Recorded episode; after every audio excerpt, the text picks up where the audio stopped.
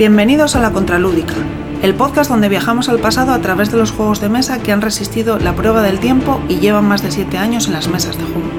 En este podcast nos sumergimos en el pasado para desenterrar tesoros lúdicos, esos juegos que han perdurado nuestra memoria colectiva y continúan cautivando con su encanto.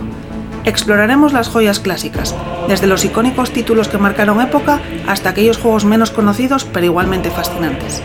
Acompáñanos mientras descubrimos qué hace que estos juegos perduren, cómo han influenciado la industria y cómo se mantienen relevantes en un mundo lúdico en constante evolución. Desde estrategias épicas hasta anécdotas emocionantes, sumérgete con nosotros en un viaje nostálgico y apasionante a través de la historia de los juegos de mesa que han resistido el paso del tiempo. Prepárate para desempolvar los clásicos, redescubrir sus encantos y revivir momentos que han dejado una huella imborrable en el mundo de los juegos de mesa. Esto es La Contralúdica, el podcast que celebra la longevidad y la magia de esos juegos que siguen siendo una joya en la mesa.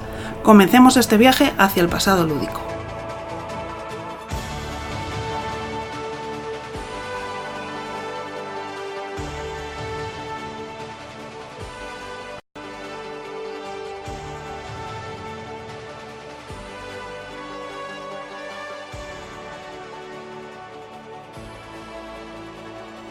Hola, bienvenidos a Sí, otro jodido podcast sobre juegos de mesa, ¿cómo no? Eh, empezamos esta pequeña aventura eh, con muchas ganas, con mucha ilusión. Me voy a presentar, yo soy José, Remy Levo en redes, y conmigo está pues mi compañero barbudo Juan. Hola Juan. Hola, ¿qué tal?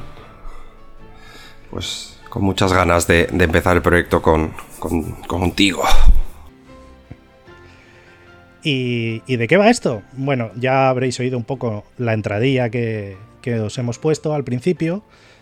Y pues con esta nueva aversión creada por Juan hacia las novedades, se, nos ha ocurrido la idea de hacer un podcast sobre juegos antiguos. Juegos antiguos, hemos puesto un límite también, que, que va a ser de, creo que son 7 años.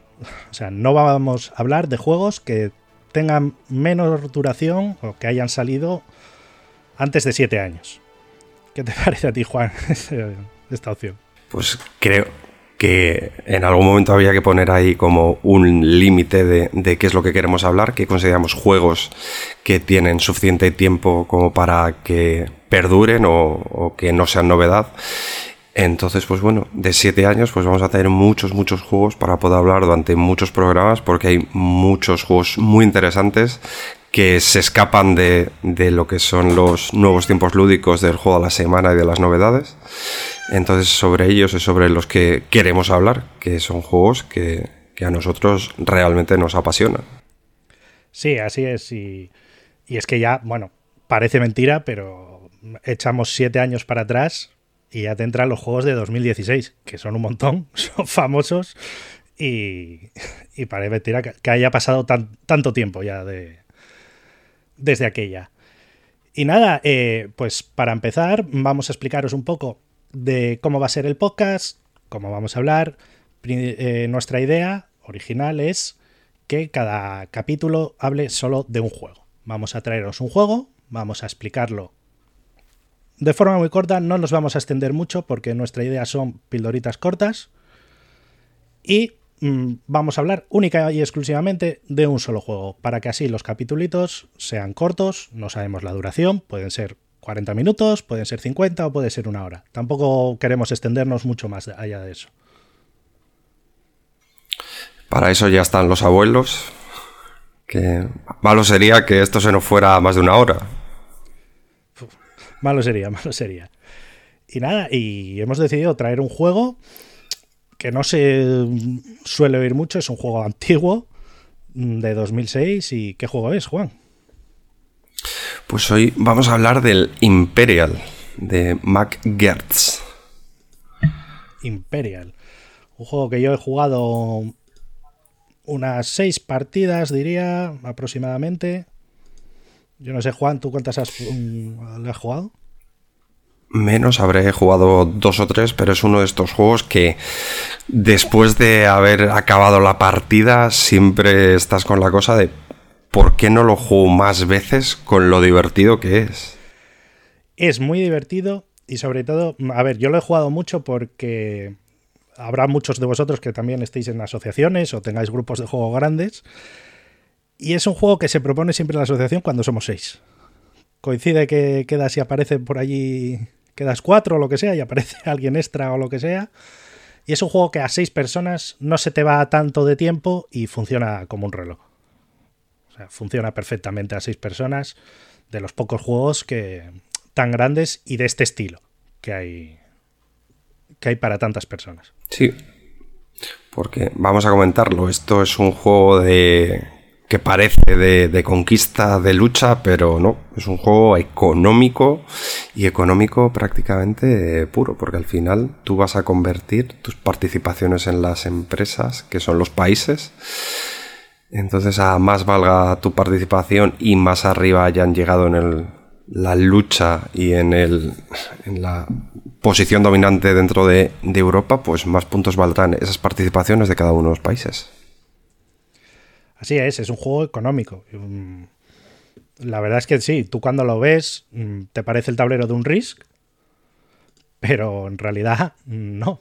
Aquí lo que importa es la compra-venta de, las acciones de cada país. Y, el control que tengas sobre ellos, que ahí es cuando conquistas territorios para subir valores y de todo.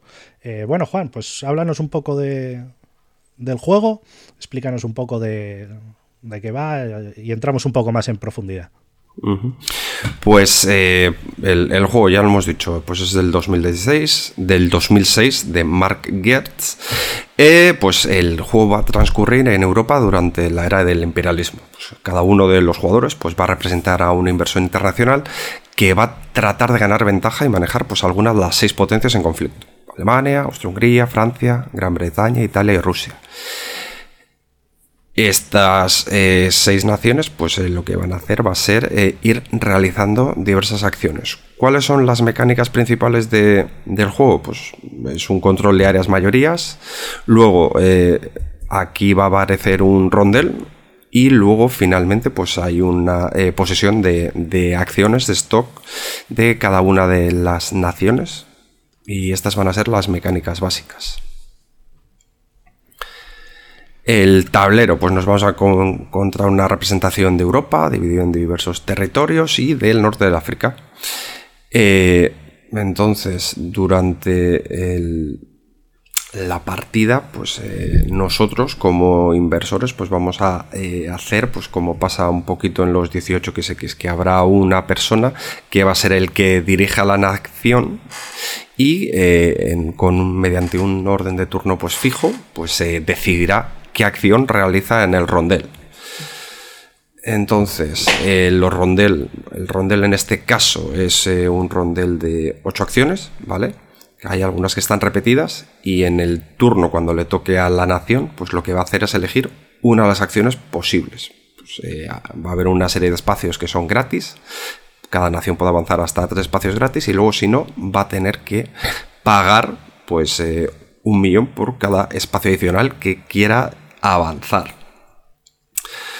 Eh, ¿Qué acciones hay en el rondel? Pues bueno, eh, pues una parte de acciones que pueden ser como típicas en un Risk o en un juego de control de áreas, pues que es, eh, vas a poder fabricar, digamos, valga la redundancia, una fábrica, o sea, que es un sitio donde luego podrán salir pues tropas o si está en un territorio de mar, pues podrán aparecer barcos. Luego habrá eh, una producción, una acción distinta que es producir, que es eh, las fábricas y los astilleros pues pueden producir un ejército o una flota gratis.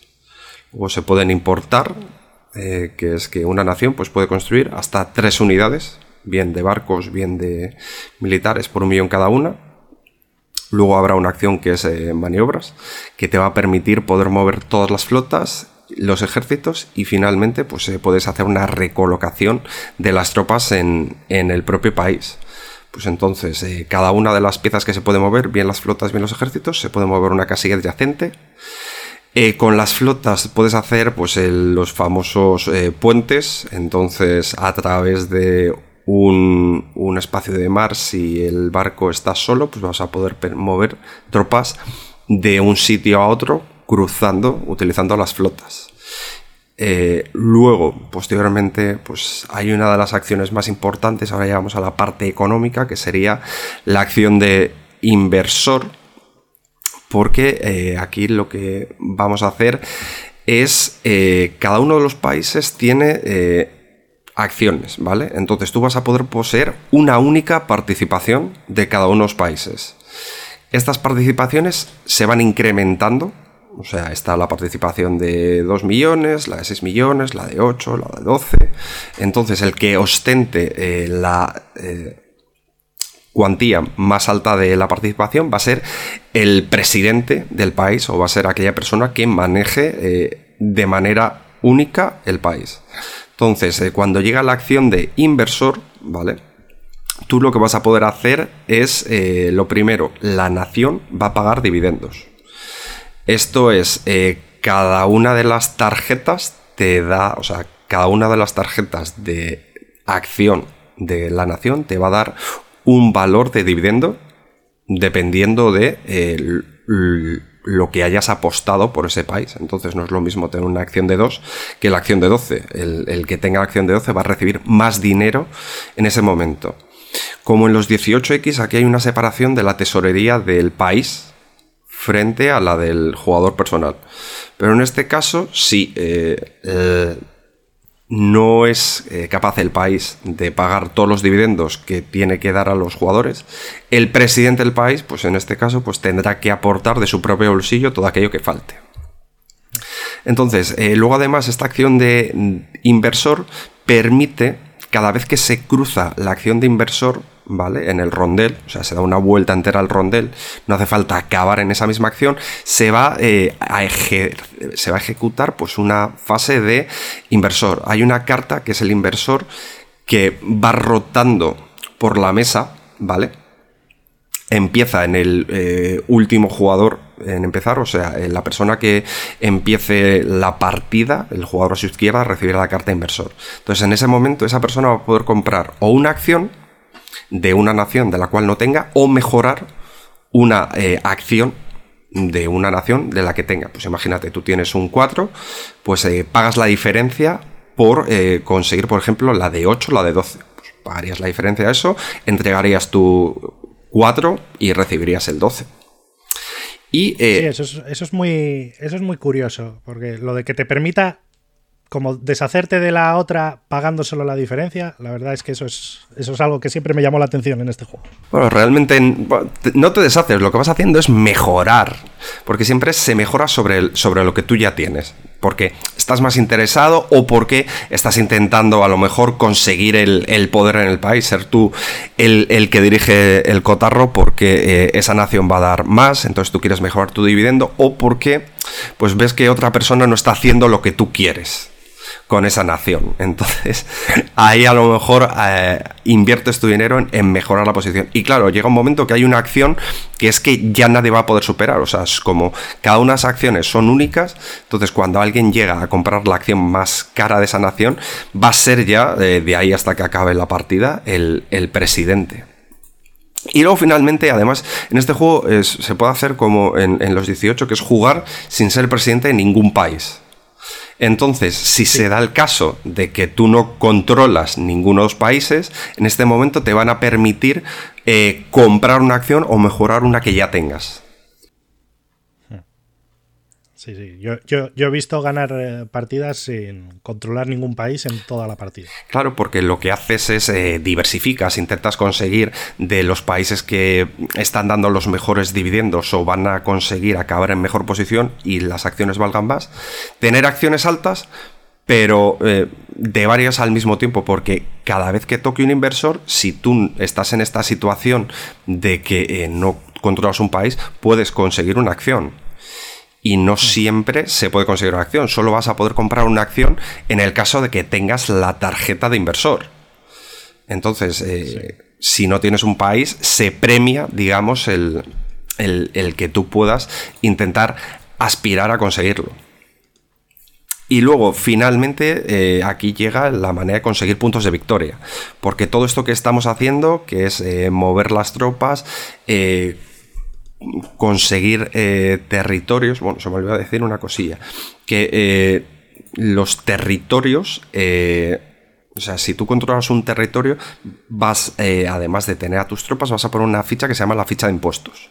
Esta ficha te va a dar puntos de victoria. Entonces, cada uno de los países va a poder controlar hasta 10 territorios, además de los suyos natales, ¿vale?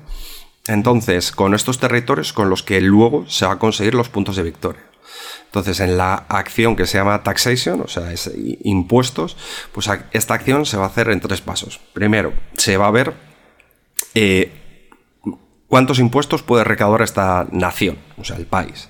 Pues serían 2 millones por cada fábrica que no esté ocupada y un millón por cada eh, eh, territorio donde estés, ¿vale? Por cada ficha de impuestos.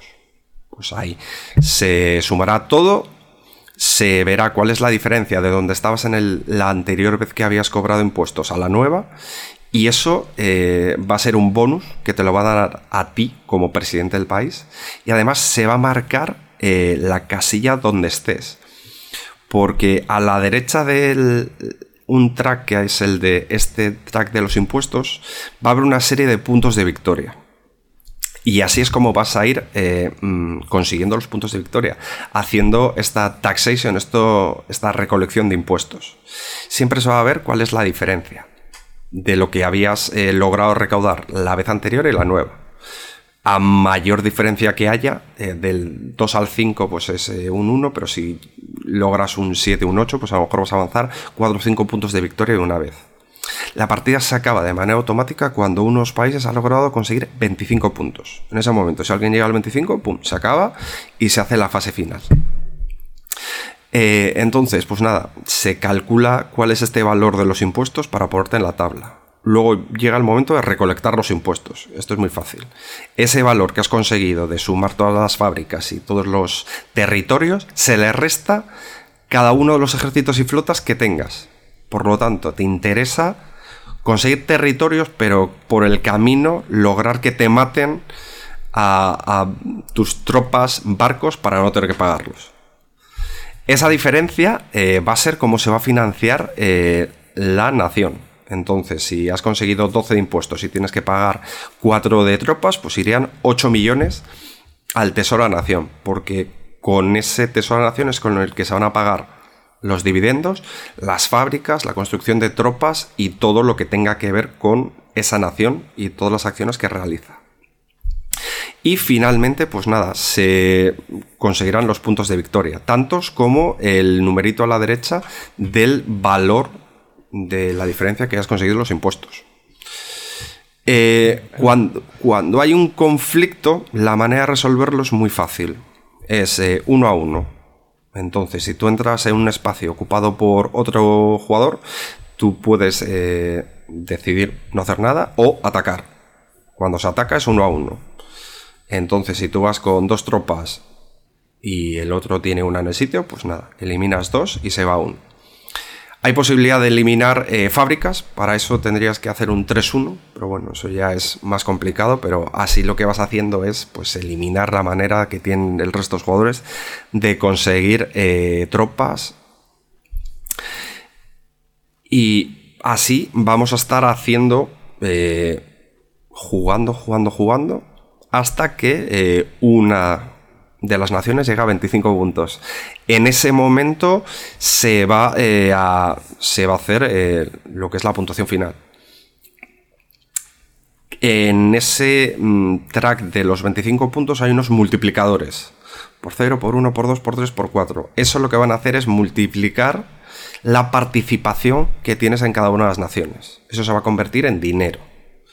Entonces sumarás el valor de las acciones que has conseguido en cada una de las naciones, más lo que tengas tú acumulado de todos los intereses que te han dado, y al final, que tenga más dinero es el que gana.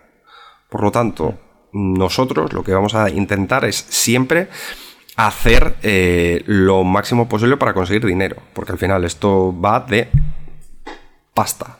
Nos hemos estado pegando para conseguir dinero. Sí, no, así es. El, track que está abajo en el tablero va de 0 a 25 Y, según vas avanzando en el Glass, se va aumentando el multiplicador. Solo, solo hay uno que va a llegar a multiplicar por 5, que es el que llegue a 25. O sea, solo un país va, a multiplicarse por, por 5, que es una, una, cosa bastante, bastante importante. Eh, pero claro, si tú tienes un país que lo llegas a llegar a 25, que multiplica por 5, pero hay otro que igual tiene participaciones bastantes de de un país que llegó a las 21 puntos, pero multiplica por 4, y de dos que llegaron a multiplicador por 3, pues te puede ganar perfectamente la partida. Sí, sí, sí claro Aunque que tú, tú te hayas centrado en potenciar tu país, ese país que estabas controlando y que creciera, que tal, y llegar al máximo, pues no significa que vayas a ganar. Por eso es muy importante en este juego diferenciar que aquí lo que cuenta es la pasta. Sí. No el país, no el conquistar, no lo otro. Aquí que importa es la pasta. Efectivamente, porque al, principio de la partida, pues eh, puedes ver que hay jugadores que entienden que esto pues eh, va de conquistar, de tener territorios y se centran en eso, en construir fábricas, mejorar las eh, tropas, e ir pegando a los vecinos, pero claro, luego eso además tiene un coste, que es que tienes que pagar los impuestos. Pero claro, si no te dedicas a hacer eh, constantemente dar dividendos y hacer que suban el valor de, de, tus acciones y que mejore lo que estás consiguiendo con ellas, no vas a ganar. Porque esto es un juego de, de, sacar dinero, puro y duro. Engaña mucho, pero va de eso. Podríamos llamarlos especuladores en, guerras europeas. Sí, sí, o sea, básicamente es casi como la premisa del Pax Renaissance. Nosotros somos inversores y lo, que vamos a, y lo que vamos a hacer va a ser, pues eso, manejar los hilos desde atrás para intentar conseguir influencia, pero además ni siquiera es una influencia directa. O sea, nosotros con el dinero nuestro vamos a manejar y a hacer que los países hagan lo que nosotros queremos. Pero nosotros no somos nadie, digamos, o sea, somos inversores, o sea, esto es casi como, como si fuéramos Illuminati, manejando los hilos desde atrás sin que nadie lo sepa. Sí, sí, así, así es. Y luego el juego tiene, pues, este sistema que es muy típico en este, en este diseñador, eh, que es el rondel. Rondel que ya mencionaste tú, que, que en este caso, pues tiene repetidas dos acciones, que son la de producción y la de maniobra. Sí. Y el resto son individuales. Sí. estarían, pues, eh, factoría, inversor, importación y eh, los impuestos. Sí. La taxación. Sí. Y con esto, o sea, no es el primer rondel que, creó Mark, Gertz en este caso, pero aquí es que además aprieta muchísimo, porque claro, tú tienes estas acciones, pero a medida que, te vas moviendo, tienes que decir muy bien lo que quieres hacer y no siempre eh, puedes hacer lo que quieres, como en todo buen Eurogame. O sea, esto aprieta muchísimo porque además eh, no te dan las acciones. O sea, no sabes si, quieres maniobrar para conseguir más o, si quieres eh, aprovechar porque estás cerca de, de los taxations pues para sacar hay los, los puntos de victoria, conseguir un buen, un buen dividendo, o si es el momento de, sacar un poco de músculo y empezar a construir tropas, o si quieres moverlas. La verdad que es que todas las decisiones en cada momento pues eh, van a ser mejor. Te vas a tener que adaptar también un poquito a lo que te estén haciendo en el tablero de los demás jugadores y que llega un momento que a lo mejor hasta cuando de repente piensas que ya tenías muy claro el plan, pues viene un inversor te compra la acción de, más valor del país que tú estás controlando y de repente te conviertes en, nada, en un inversor a ver lo que hacen los países y, cobrar réditos, que no, te, no tienes ya ni siquiera decisiones dentro de la partida. Que no es tan malo. Ya decimos que en este juego tampoco no es algo que eh, la mentalidad normal de jugar un Eurogame es mierda o, un Wargame y dicen mierda, he perdido el control, mm, pero no es tan malo aquí. Aquí tienes que pensar más en el Bill Metal y ir pensando en, qué te interesa. Oye, mira, me ha quitado el control del país, pero esta la mantengo o la vendo. Claro. O sea, me la puedo deshacer de ella o la mantengo porque me va a dar un buen rédito eh, el resto de la partida. Eh, sí, el rondel de acciones lo que... Muchas veces lo que pasa es que cuando empiezas con el rondel dices tú, nah, voy a ir poco a poco, sin pegar muchos saltos porque quiero hacer todo esto, las acciones y tal, pero luego va a haber momentos que vas a pagar para saltarte pasos porque quieres, necesitas una taxación claro. en ese momento y pues voy a pagar porque la necesito. A mí el rondel, la verdad, es, un sistema que me gusta mucho, que ya está prácticamente, mm, está bastante desaparecidillo en, en los juegos más nuevos. Hmm, no, se ve, no se ve tanto. Incluso ya el, propio Marguerite, que es el, rey de, este sistema de, juego, ya no lo está usando. Está de otras formas, pero no con un rondel propiamente dicho. sí. Pero a mí siempre me ha gustado, ¿eh? tanto en este juego como en el navegador, que yo es el otro que he probado. Sí. Que me gusta mucho. Me gusta mucho. Y a mí es un sistema muy sencillo, pero que a la vez da mucho juego y mucho quebradero de cabeza. Sí, y además eh, es, eso, o sea, es que tienes ahí, en además es que en el tablero tienes todas las opciones, pero tienes que elegir muy bien porque además, pues eso, o sea, los recursos, como pasa en todos los, los, euros, son, son escasos y cuesta conseguir las cosas. Entonces, te aprieta porque no siempre... O sea, él te da la opción, tú puedes hacer siempre lo que quieras. Porque puedes, porque puedes dar vuelta y vuelta y vuelta al rondel. Pero claro, a medida que vayas alejándote cada vez más de, lo principal, o sea, de lo primero, cada vez te va a ser más caro. Y además es dinámico, porque cada vez que te mueves, el precio de las cosas vuelve a cambiar. O sea, me parece una resolución muy buena de esto. O sea, tú si quieres hacer esto, todas las veces que quieras. Solo tienes que pagar por ello. En cuanto a. Ahora está viendo el tablero. Bueno, el tablero es además de estos juegos que es muy funcional porque tiene, pues claro, el rondel ya te está diciendo las acciones que hay, por lo tanto, solo tienes que saber cuáles son. Eh, los colores son, pues bueno, colores euroclásico que se distinguen muy bien y las áreas de los países, pues no hay fronteras que sean complicadas. Sí, luego hay varios países que son neutrales que ya es el, que llegue a conquistar, pero que te interesan por el tema de, lo que habías comentado de las fichas de impuestos. Sí, justo. Pero sí, hay. A ver, los países están a su vez están divididos en varias regiones. Que algunas tienen puertos, algunas puedes poner fábricas, bueno, diferentes regiones. Pero, pero es eso. Vamos a hacer un poco de, de fichita de la BGG con, con, lo que nos dice del juego. El juego ya dijimos, es de 2006 y tiene una puntuación de 7,6, que estamos hablando de un juego tan antiguo, es muy buena puntuación. O sea, es un juego que se, que se mantiene. Sí, porque antes se puntuaba mucho más bajo, además. Antes se puntuaba, se mucho menos, sí. Eh, es un juego de 2 a 6 jugadores. La BGG, mm, la comunidad de la BGG dice que lo mejor es para 4. Yo digo que a 5, a 4, a 5. Yo a 4 nunca lo he jugado, la verdad. Nunca, nunca me ha coincidido. Pero a 5 a 6 funciona como un reloj. O sea, no se te va mucho de tiempo. La duración del, juego es, es, en una horquilla entre 120 y 180 minutos. O sea, que ya veis que es un juego de 3 horas. Un juego de 4, 5, 6 personas. Para mí, de lujo, vamos. No, le puedes pedir más. Y el peso que le ponen es un 3,56 sobre 5. Bien, sí.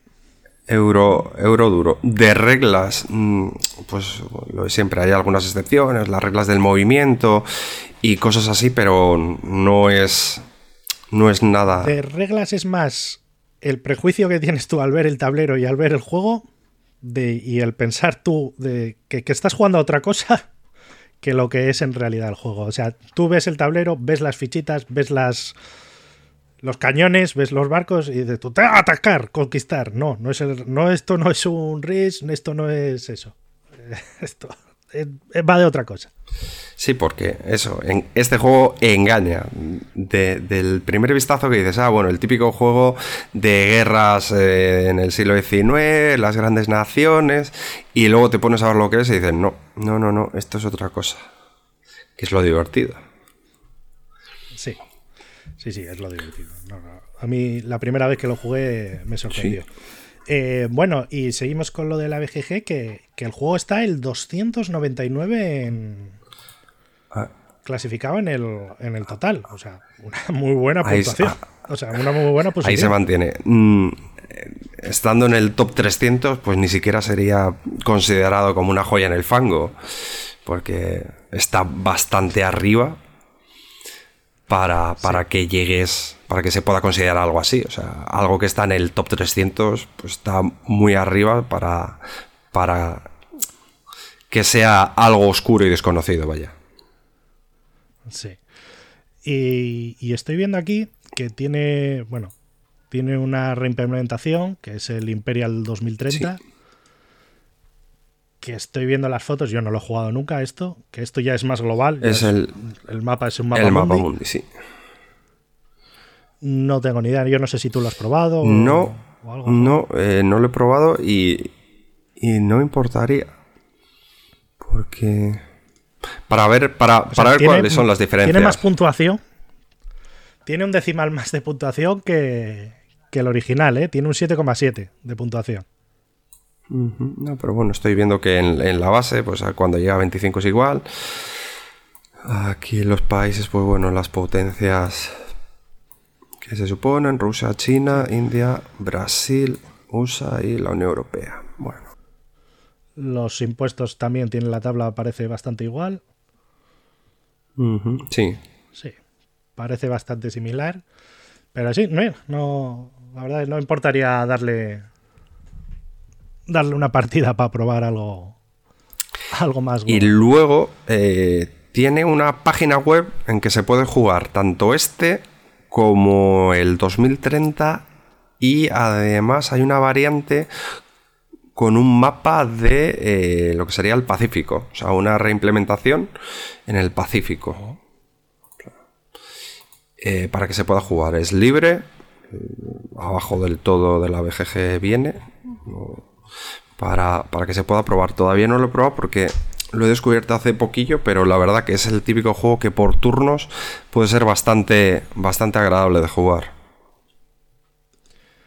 ¿Y qué, cómo es la página web? Es playimperial.club y luego ya barra games new, algo así. Pero bueno, o sea, si vas a la página principal del juego y vas abajo del todo, en la información del Community Wiki, pues ahí viene Online Play, que se puede jugar en Bread Spiel, y en, su propia página, que puede ser o en tiempo real o en asíncrono. Play Imperial Club. Sí, sí, sí. Sí, estoy viendo la página, a ver. Es bastante funcional, no.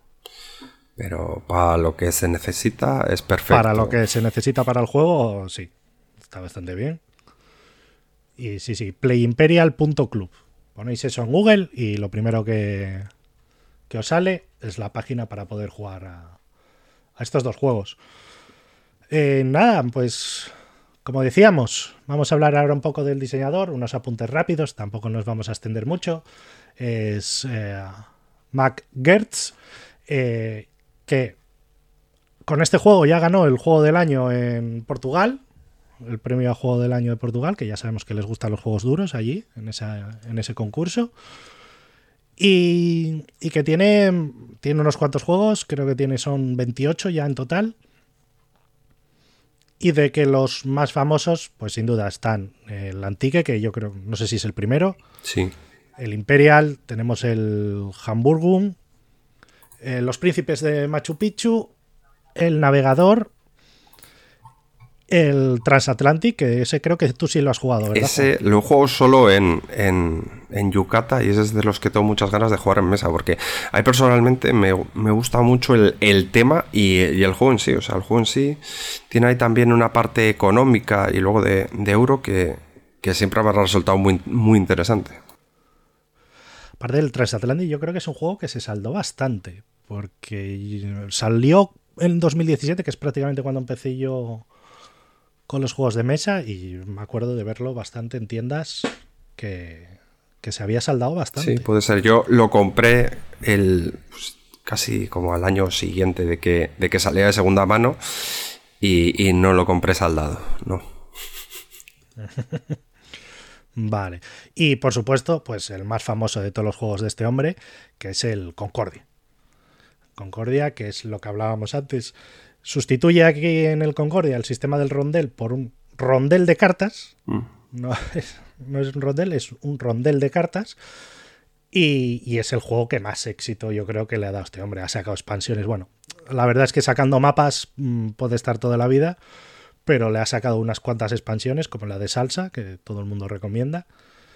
Y, y, ahora la última versión, que era, que era Concordia Venus, que era que el juego base con la expansión ya, sí, ya todo en uno. No sé si traía algo más. Te venía todo, todo junto. Yo la verdad, bueno. yo el, al Concordia he jugado una partida y la verdad me pareció buenísimo. Muy divertido, apretando. La verdad que... que... Es, aprieta muchísimo. Sí, sí. Aprieta muchísimo, es divertido, funciona a 5, o sea, típico, lo mismo que con el Imperial. Somos 6 que juega Imperial. Somos 5 que jugamos, pues un Concordia. Hay gente que lo odia a muerte, te digo. Hola Ángel, eh, sé que lo odias a muerte y que no lo quiere ver ni en pintura. Yo me parece divertidísimo. Mm. También lo jugué 3-4 veces. Lo tengo, es uno que tengo. El Imperial también lo tengo, por cierto. Este sí, yo sí que lo encontré de chollazo, eh, 25 euros en Wallapop.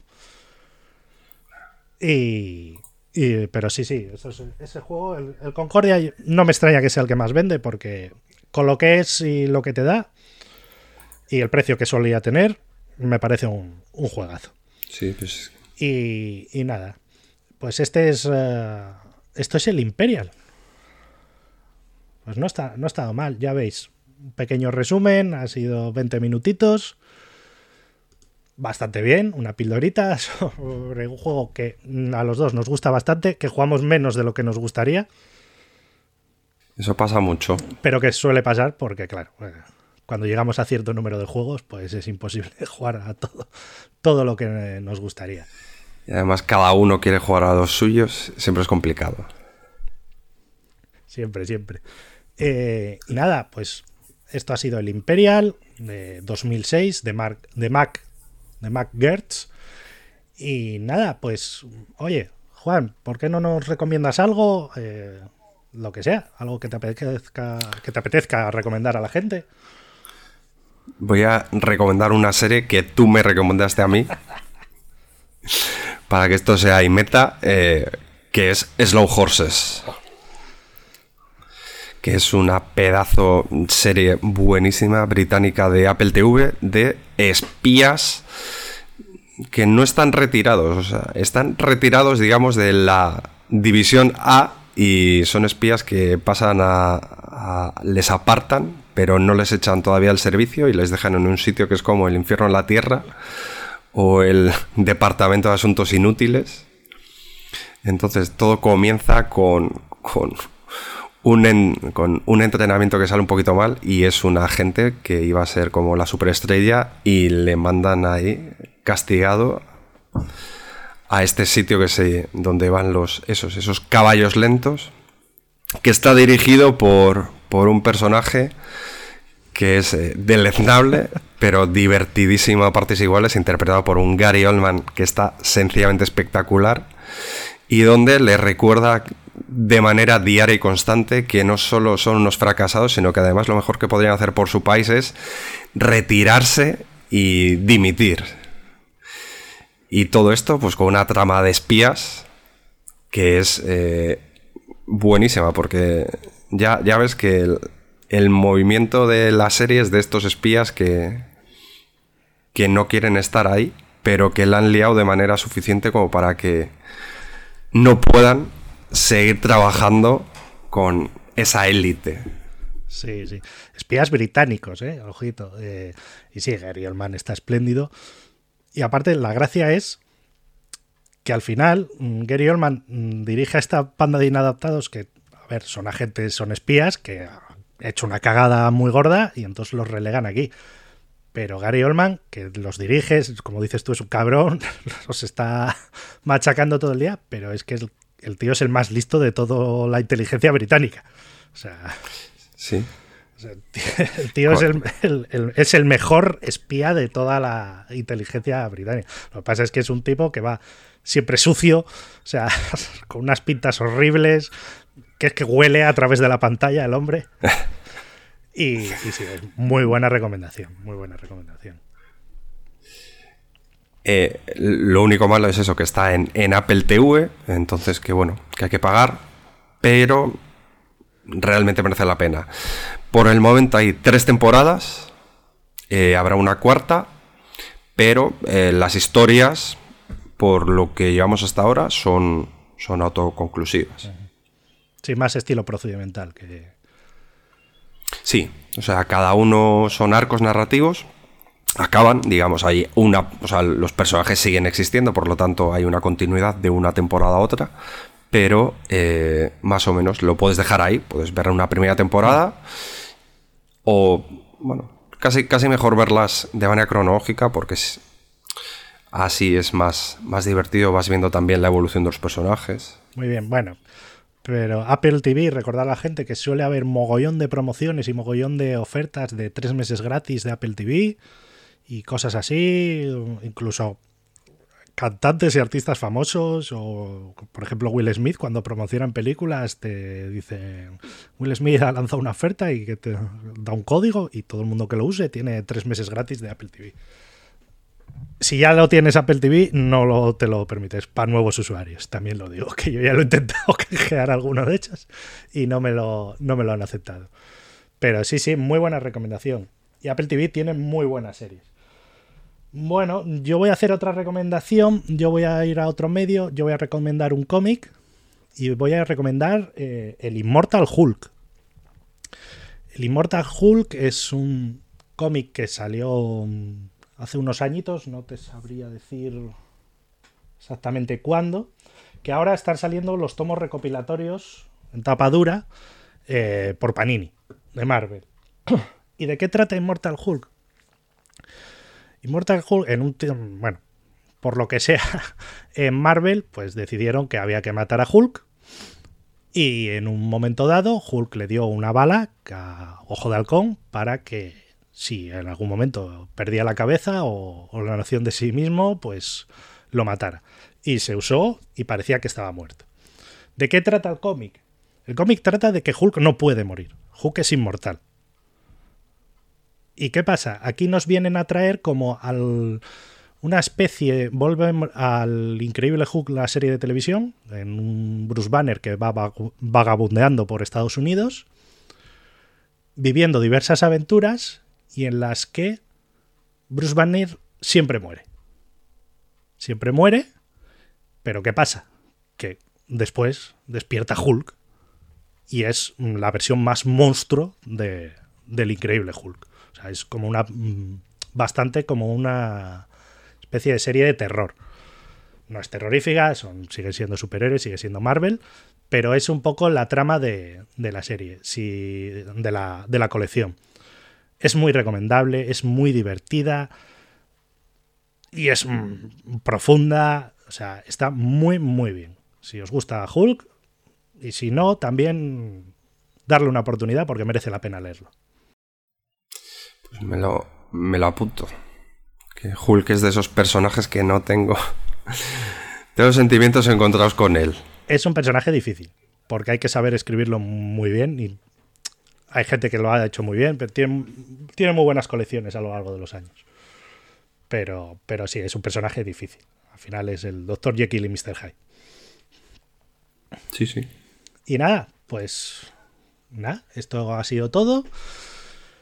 Yo creo que ha estado bien. Un primer capítulo. Mm, perdonar los errores que cometamos. Estamos aquí para aprender de... Eh, oye, todo el feedback es bienvenido. Eh, vamos a abrir redes sociales eh, próximamente, así que todo nos lo podréis decir por ahí. Eh, los comentarios en las plataformas en las que colgaremos el, el capítulo. Y nada, pues muchas gracias por oírnos y hasta la próxima. Un abrazo chicos, hasta la siguiente.